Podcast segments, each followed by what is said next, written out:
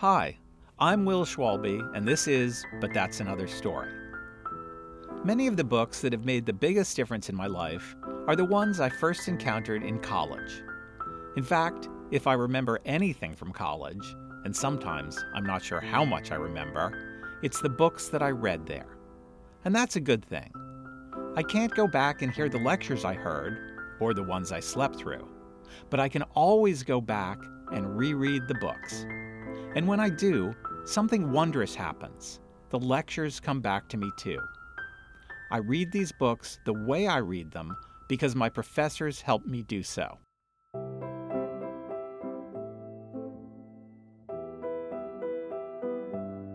I lived on campus through my college years. One summer, there was a fire, and everything we stored in our dorm was incinerated clothes, bedding, books, everything. Not to worry, we were told. The school had an insurance policy.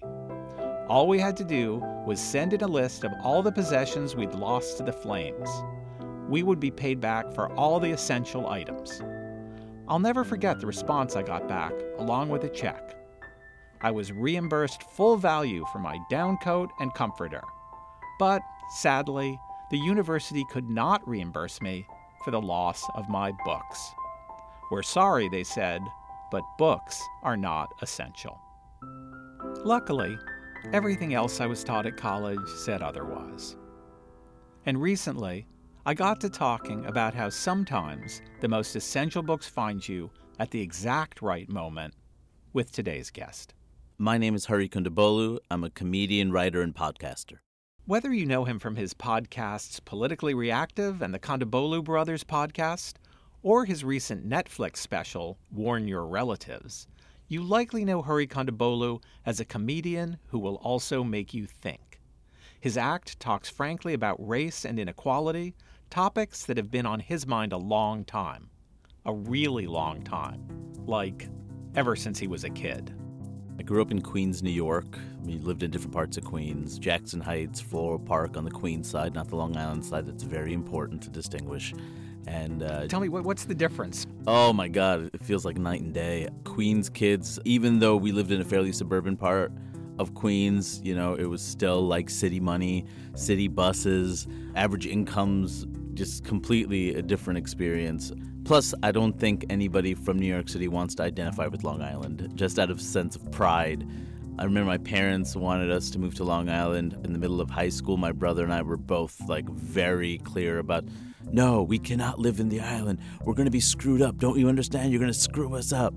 Our personalities are going to suffer, which I still stand by grew up in really diverse settings, diverse in every sense of diverse, like racially, people whose parents were immigrants from all over the world, people who themselves were immigrants, people with documents and without documents, a range of economic statuses, like all kind of living together. And I didn't necessarily know who had money and who didn't because with Queens, block to block, it's very different. So I kind of grew up sheltered in, in diversity. So I want to get a little into your reading life. Were you a big reader as a little kid? No, I wasn't a huge reader. I'm embarrassed to say I haven't read a book in way too long. It's mostly like essays and I actually still get the the New York Times as a hard copy to read and like the stuff like that. But as a kid, I, I think I was maybe more than average, but not like a kid who read all the time. But there was another thing that Hari did like doing as a kid. I loved like organizing things, uh, whether it was Halloween candy or if I was going to play action figures, I would create a whole world for myself. I remember wanting to write a series of books, like action adventure books.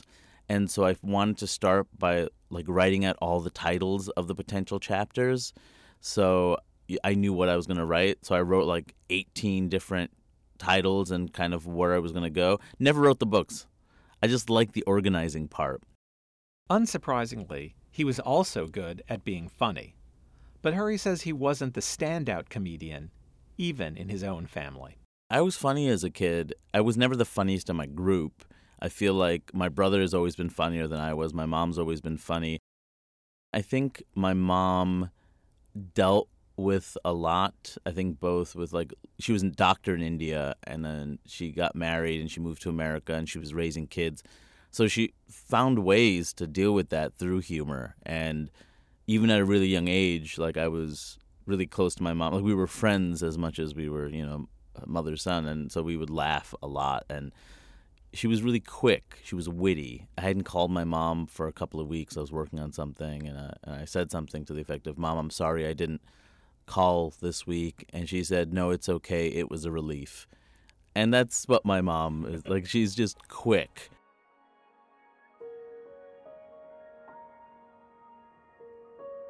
I think it, it throws people off because I think when they see this accented older immigrant woman, I don't think they expect that. There's a whole set of expectations, and I don't think people know what to do with that. I don't think when people imagine immigrants, they imagine the complexity of that experience. My mom came to this country when she was, what, like 29? Like, she's lived in America longer than she's lived in India. Like, who she was when she was 35 isn't who she is now. You know, the core of who she was doesn't mean that, that that's still there, but it's not, doesn't look the same. And I think people sometimes lose that when you know you hear about immigrants, and especially when you see the media and you don't see immigrants portrayed with such complexity. And as he moved to college at Bowdoin in Maine, Hari found that not only were his new environment and his classmates different than what he was used to, they saw him as different. Growing up in Queens, New York, and then all of a sudden you're in a place that is so white and where diversity is identified as a thing. Like in New York, people weren't talking about diversity because it's New York. That's like talking about air. I mean, yeah, it's just what it is. But you go to Maine and, and diversity is almost commodified. That's a value, right? And I became diversity. And I did not like that. You know, I didn't like also being asked, where are you from? And in New York, when a, white person asks you where you're from, you can ask them where they're from, and they're not going to just say America. They're going to say Ireland or, or Greece or I'm Italian. Like, you know, or they'll give you their fractions. But there's this sense of we're all from somewhere. That, New York is an immigrant city, right? And so going to school in in New England and being asked where are you from, and I guess saying India because I guess that was the response I assumed, and even though I'm born and raised in Queens, New York, and then asking somebody, well, where are you from, and they'd say Melrose, Massachusetts, or Waltham, or some other Medford, or you know, whatever. And it's like, no, those are towns in Massachusetts or just outside of Boston. I, I want to know where you're from. And you realize, oh, I'm the outsider to them. You know, these are kids who are going to boarding schools and private schools and using the word summer as a verb and who had buildings named after them. And, it, you know, like, oh, that's funny. Your name is the same as, oh, okay, I see why. You know, it was, um, you know, it was very different. The way people spoke, the way people dressed. You know, I'm growing up in New York in the late 90s uh, hip hop generation, you know, it's not that I listened to a ton of hip hop, but the styles were like baggy clothes. And I'm wearing baggy jeans going to a place where everyone's wearing tweed jacket, not tweed jackets, but like button downs and ties and khakis. And like it looked like school ties. Like it looked like a, a movie. It didn't seem like a real thing. It felt like a, a time warp. But in the middle of that time warp, a book came across Hari's path that snapped him back to a new reality. I'd heard about the karma of brown folk for for quite some time just because the you know the name is kind of amazing like karma of brown folk like that that was such a shocking name. The book by academic vijay prashad is a sort of sequel to the souls of black folk by w.e.b du bois. Du bois talks about how black people are seen as the problem in America. Everything is a problem. It's the black problem. And Vijay Prashad in Karma of Brown Folk says that South Asians and Asians are seen as the solution to the black problem. You know, you know I think um, Du Bois writes something to the effect of, "What does it feel like to be a problem?" And Vijay writes, "What does it feel like to be a solution?" It was on. It was a summer. I remember it was on a break, and uh, read it on a bus. I remember I started reading it on a. I don't know why I remember this so vividly. I remember reading it on the bus. I was coming from Flushing. I was taking the 17 bus to my parents' place in Jamaica, and I had been holding it for a minute. I'd, I'd bought it who knows how long ago, and I just remember devouring it and just being shocked. It like shook uh, the foundations of what I thought it was to be an Indian American and all the things that were that were told to me as reality. It, it was uh, it was something I just I remember I just tore through, and the whole time I I just I can't I can imagine the look on my face of like page after page of uh, like revelation after revelation. You know, something that I think as an adult it's it's maybe harder to have. You know, but at that point, like it, it was amazing. For Hari, Prashad's challenging of myths around race changed the way he thought about his own experience as a person of color. Asians and South Asians are seen as these model minorities. We're able to do things right. So, how come black people can't do things right? And how come they're struggling when this other group that is also from a minority group is achieving? And it's buying into that myth. And that buying into that myth is pitting Asians and South Asians against black people. And it ignores the actual conditions of how people got here. We were always told that like we were we were special. It was something about Indian culture, and we uh, we value education, and that we were extremely special and gifted. And it's not to say some of that isn't, isn't true, but it's it's ignoring the the idea that's not why everyone was doing well necessarily. It was shocking to read all that when you were like 19 or 20. So this just blew your mind. blew my mind.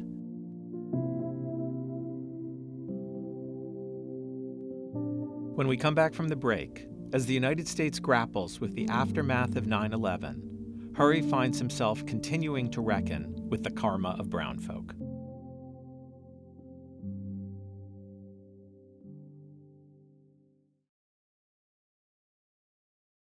Hari Kondabolu was early on in his college career when he tore his way through Vijay Prashad's The Karma of Brown Folk.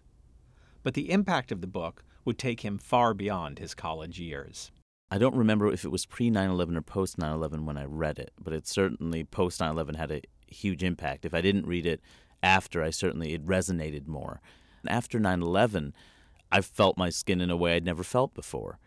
I think at, after 9 11 happened pretty immediately, I, I could feel that things were going to change.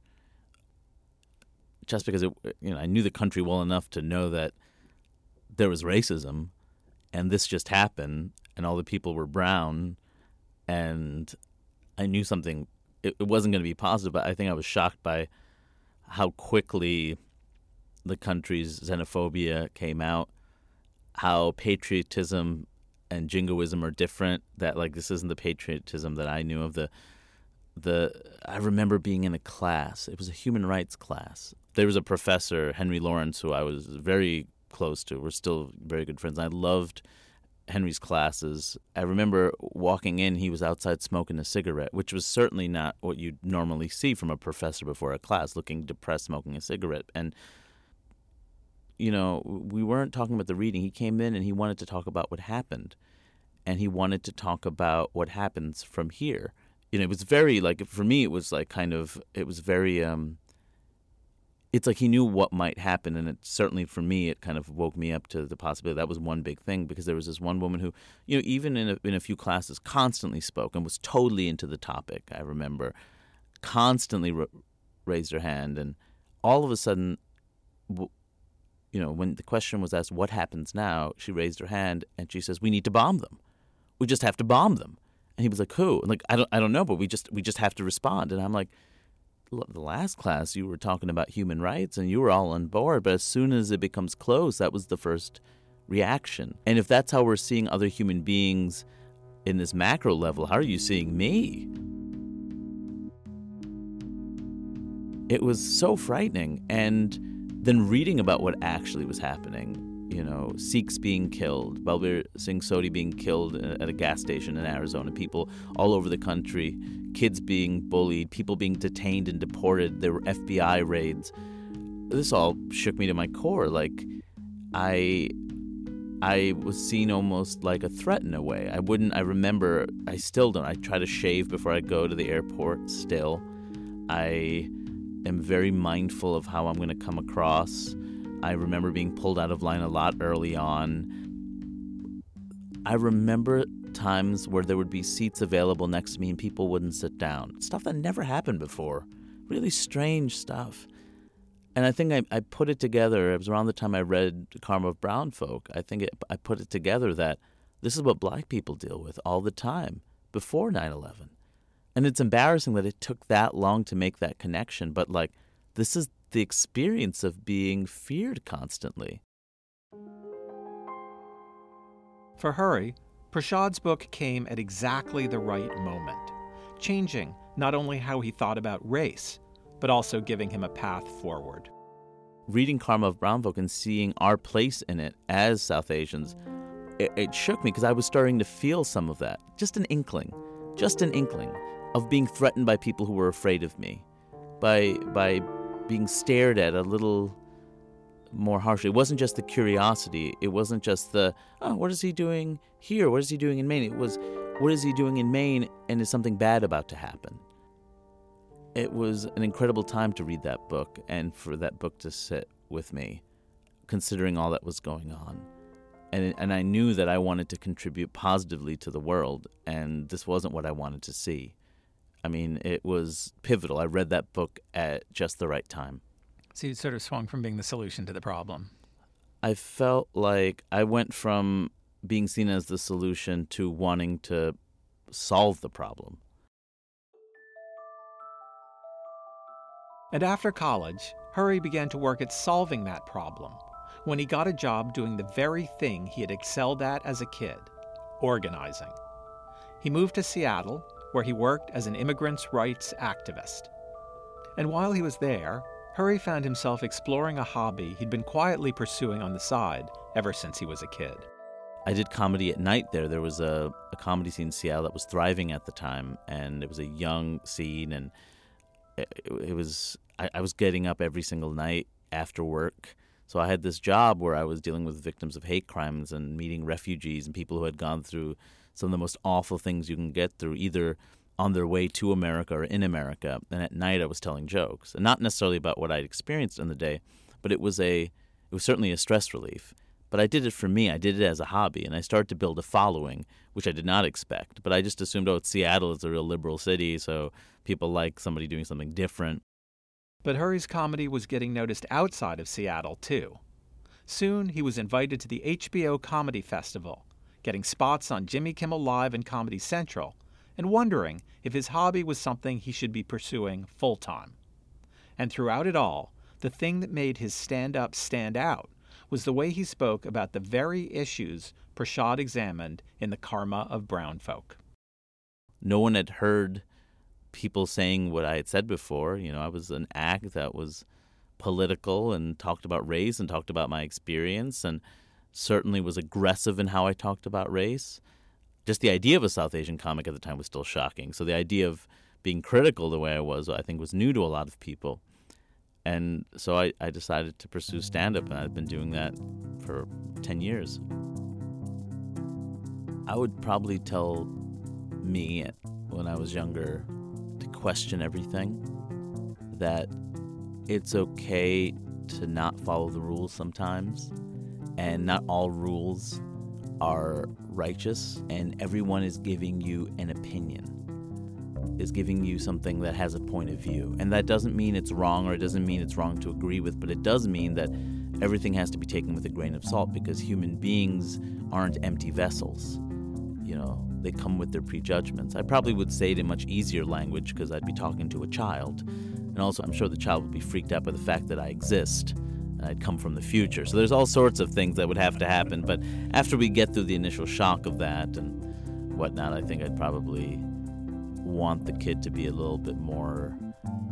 I would definitely want that kid to be a little bit more critical and have that awakening much earlier than I did.